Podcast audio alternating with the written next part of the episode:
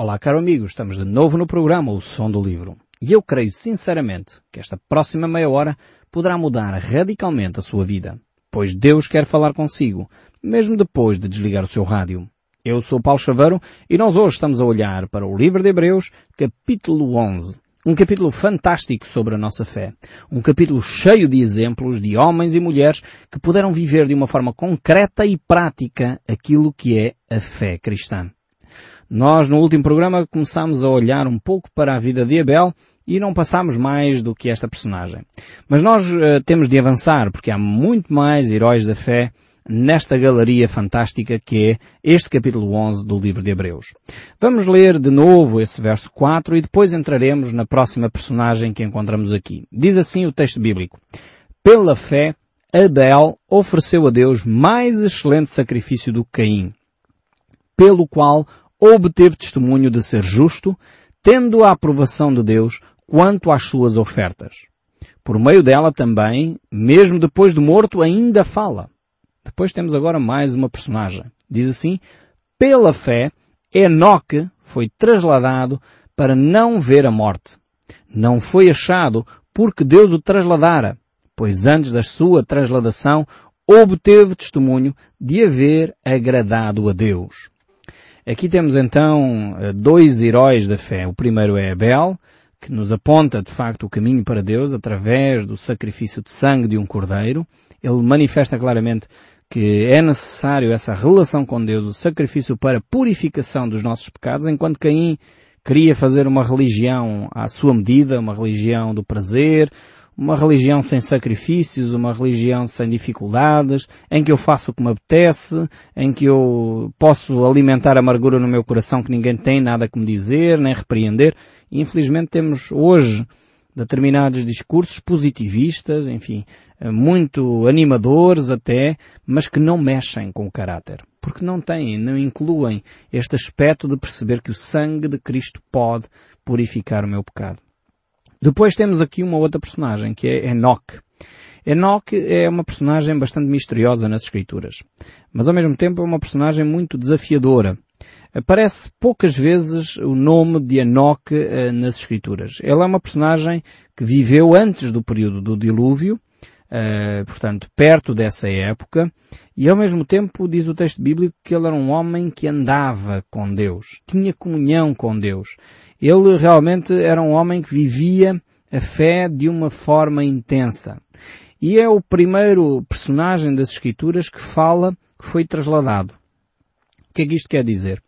Quer dizer que ele não experimentou a morte. Só há dois exemplos nas Escrituras de homens uh, que não experimentaram a morte. Aliás, o livro de Hebreus nos diz que ao homem é dado morrer uma só vez e depois disso virá o juízo. Nós já lemos esse texto bíblico aqui. É, então, Enoque foi uma das poucas personagens da história da humanidade que não eh, experimentou a morte.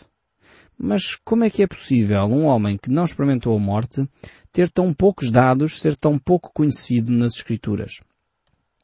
Eu creio que uh, nós precisamos voltar ao livro uh, do Gênesis para tentar entender quem é este homem misterioso nas Escrituras e qual o desafio que ele nos deixa para nós hoje. Como diz aqui o texto bíblico de Hebreus, ele não foi achado porque Deus o levou para si, porque deu bom testemunho de fé e que chegou a agradar a Deus, diz o livro de Hebreus. Mas no livro do Gênesis, vemos que uh, temos ali uma lista enorme uh, de pessoas que morreram. No fundo, as genealogias são um pouco isso. E o fulano gerou não sei quem e morreu com não sei quantos anos. E não sei quantos gerou não sei quantos e aos X anos morreu. E temos aqui então Enoque que gerou um filho, um filho que foi um marco na história dele, que foi Matusalém, e que viveu 969 anos. Vejam bem, quase um milénio. Eh, de facto, naquela altura, as pessoas viviam muito mais tempo do que se vive agora. Depois, as próprias escrituras, nós quando estudamos o livro do Gênesis, explicamos as razões porque é que deixaram de viver tantos anos. Mas o objetivo não é esse. Vamos ver aqui uh, Enoque. Quem era Enoque? Diz o texto bíblico então, no livro do Gênesis, capítulo 5, verso 18. Jared viveu 172 anos e gerou Enoque. Depois que gerou Enoque, viveu Jared 80 anos. teve filhos e filhas e todos os dias de Janeed foram 962 e morreu. Enoque viveu 65 anos e gerou Metusalém. Andou com Deus e depois que gerou Matusalém viveu 300 anos e teve filhos e filhas. Todos os dias de Enoque foram 365 anos. Andou Enoque com Deus e já não era, porque Deus o tomou para si. Aqui temos uma expressão diferente eh, para Enoque e vemos que Enoque viveu 65 anos até o nascimento de Metusalém.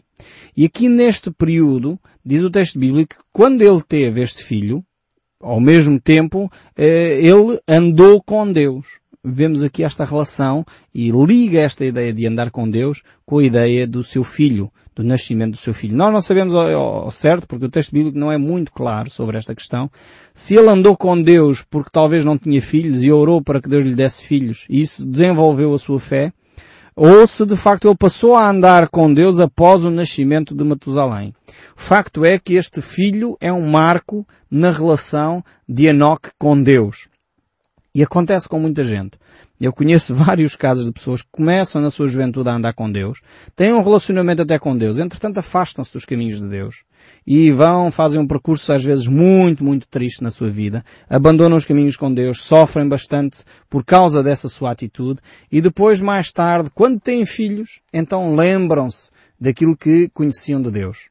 Isto é repetitivo. Eu conheço centenas de casos de pessoas assim, que depois de terem filhos começam de novo a andar com Deus, porque percebem a importância de educar os seus filhos nos caminhos do Senhor. Porque no fundo eles sabem que quando estiveram nos caminhos de Deus foram os momentos mais felizes da sua vida.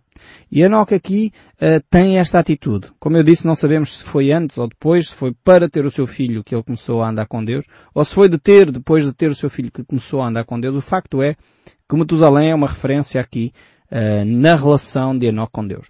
Mas esta relação de Enoque com Deus é tão intensa, tão estreita, tão profunda, uh, que Deus o tomou para si. Alguém colocou esta ideia de uma forma muito simples quando estava a explicar às crianças o que é que isto significava de andar com Deus e porque é que Matusalém, uh, ou Enoque, aliás, uh, aqui é levado para junto de Deus e não experimenta a morte. Uh, como eu disse, há dois casos. Há o caso de Enoque e o caso de Elias, que são os dois únicos personagens da Bíblia que são trasladados, são levados para o céu vivos. Mas como a Bíblia diz que ao homem é dado morrer uma só vez, creio que há duas testemunhas no livro de Apocalipse que são mortas provavelmente representam estas duas figuras também. Mas isso nós entraremos em mais detalhes quando chegarmos ao livro do Apocalipse. Mas para todos os efeitos, vemos que este homem foi levado para Deus. O livro de Judas, antes do livro do Apocalipse, não tem a ver com Judas Iscariotes, Judas Tadeu, que escreveu o livro uh, que está na Bíblia, é um dos discípulos de Jesus, uh, realmente ele relata o testemunho uh, de Enoque. E a palavra de Enoque refere-se à vinda do Senhor.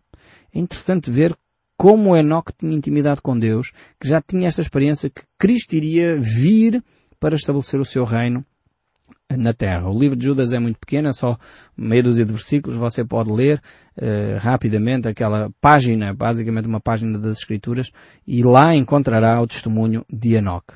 Este homem, então, uh, andava com Deus, e como eu estava a dizer, uma professora de escola dominical, para explicar isto às crianças, uh, fê-lo de uma forma muito simples. Ela disse, ok, o que era isto?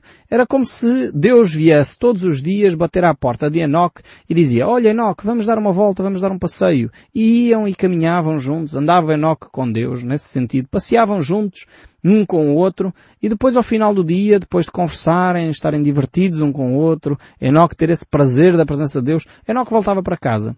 Até que um dia, eles saíram de novo juntos, e foram caminhando e conversando e o discurso estava animado até que uh, o dia já tinha passado e a noite estava a estabelecer-se, o dia longo, uh, a hora tinha avançado e Deus vira-se para Enoque e diz, olha Enoque, já caminhamos tanto juntos e estamos tão perto da minha casa, por que é que não ficas hoje na minha casa em vez de voltares? E Enoque ficou com Deus.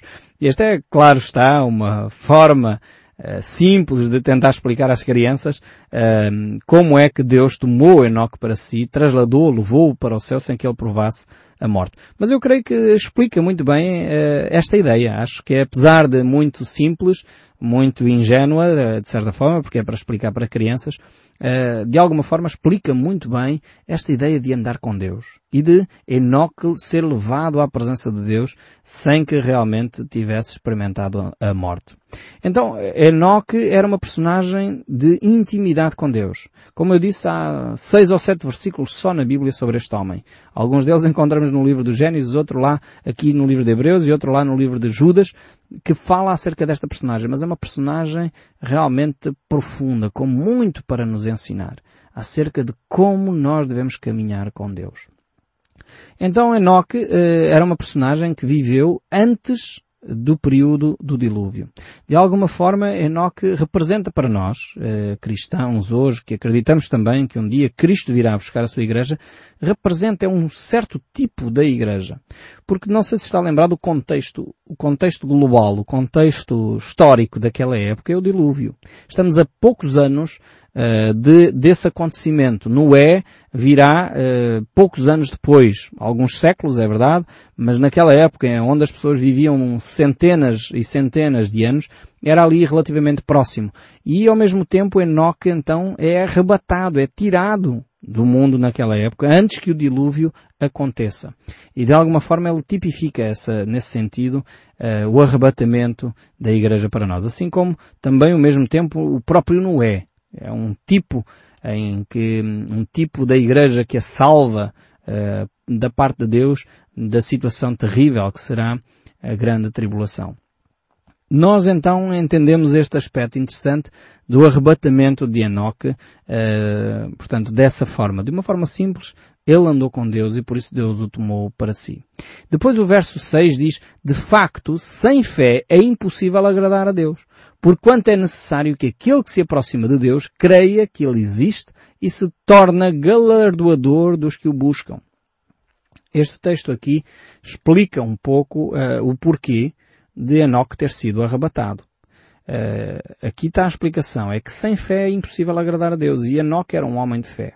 Era um homem que via os factos muito antes deles acontecerem. Era um homem que tinha essa plena certeza da palavra de Deus na sua vida. Fé é isto. Eu não quero cansar de dizer que é para não confundirmos fé com pensamento positivo, com otimismo, com um desejo, com um sonho. Isso não é fé necessariamente. Pode ser fé, uh, se vier de Deus. A fé provém sempre de Deus, a fé provém sempre da palavra de Deus. E por isso mesmo é impossível, uh, sem fé, agradar a Deus. Ou seja, eu posso ser muito otimista, mas o otimismo não é suficiente para agradar a Deus.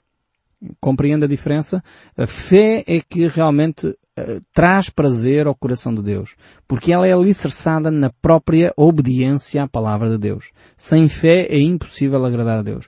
O homem pode aparecer diante de Deus com toda a sua religião, dizer, ah, eu sou cristão, eu toda a minha vida fui à missa, toda a minha vida fui à igreja, toda a minha vida cumpri as promessas, mas isso provavelmente são méritos próprios. Não tem a ver com a fé. Se calhar não foi alicerçado no ensino da palavra de Deus. Se calhar foi ensinado pela tradição. Está a dar valor à tradição e não àquilo que a Bíblia ensina. Então, ouça a voz de Deus. É mais importante obedecer a Deus que aos homens. É mais importante obedecer a Deus que às tradições. É mais importante obedecer a Deus que às cerimónias. Ouça a palavra de Deus. Não se deixe enredar, nem se deixe cair eh, nos próprios sofismas, ideias intelectuais, filosofias que parecem bonitas, mas não têm a ver com a palavra de Deus. Fique firme na palavra de Deus, porque é assim que nós agradamos a Deus. Isso nós já, já vimos quando também estudamos o exemplo de Caim e Abel uh, nos últimos programas. Uh, vimos que, que sem fé sem o sangue de um cordeiro, não é possível nós nos relacionarmos com Deus. Ainda que se possa trazer as premissas da terra, possa-se trazer ofertas, possa-se trazer eh, os dízimos, possa-se trazer o que quiser, isso são obras mortas. Como diz o texto bíblico aqui de Hebreus, eh, são obras mortas. A fé é que de facto nos valida. Sem fé é impossível agradar a Deus. Temos que nos alicerçar na fé para nos aproximarmos de Deus. Como diz aqui, é necessário que aquele que se aproxima de Deus creia que Ele existe e se torna galardoador, recompensador dos que o buscam. Então, esta confiança que temos na nossa relação com Deus. Eh, precisamos de facto de entender que Deus é um Deus bondoso. não é um Deus punitivo. Aqueles que se aproximam de Deus têm de ter esta confiança de que Ele existe, de facto, de que Ele é recompensador. O que nós ouvimos aí na boca do povo, de uma forma geral, é que Deus é punitivo, Deus é juiz, Deus condena, Deus só quer ver o mal das pessoas. Parece estar sempre desejoso de ver as pessoas a sofrer. Esta é quase a ideia que me dá quando ouço determinadas pessoas. Mas isso não é verdade. Deus é galardoador, Deus é recompensador daqueles que o buscam. Então precisamos de entender, de facto, quem Deus é em primeiro lugar. Uh, nós temos que desenvolver em nós uh, cristãos eh, que andam com Deus, cristãos que vivem em comunhão com Deus, que conhecem o coração de Deus. No fundo precisamos ser cristãos tipo Enoque, eh, que não têm apenas o mero conhecimento intelectual de Deus, mas que uh, sabem a existência de Deus e sabem que Ele é galardoador dos que o buscam. Conhecem o coração de Deus. Por isso andam com Deus. Então precisamos ser cristãos tipo Enoque. Uh, desenvolva isso na sua vida. Quando nós nos aproximamos de Deus, precisamos nos aproximar de Deus crendo. Crendo não só na sua existência, porque alguns de nós até pomos em dúvida a existência de Deus. Será que de facto Ele existe mesmo? Será, se calhar algumas vezes já veio ao seu coração essa dúvida. Já alimentou essa dúvida se calhar no seu íntimo. Será que isto tudo não passa de, de, de uma projeção da minha mente? Será que isto tudo não passa só de uma ilusão? Nós andamos afinal de contas aqui e nada disto existe? Se esses pensamentos passaram pela sua cabeça, quer dizer que você precisa realmente se arrepender e voltar para Deus. Precisa de deixar e travar esses pensamentos. Satanás é quem está a minar. Sabe como é que Satanás funciona? Desde o Éden. Ele sempre fez isso. Ele sempre trabalha pela dúvida.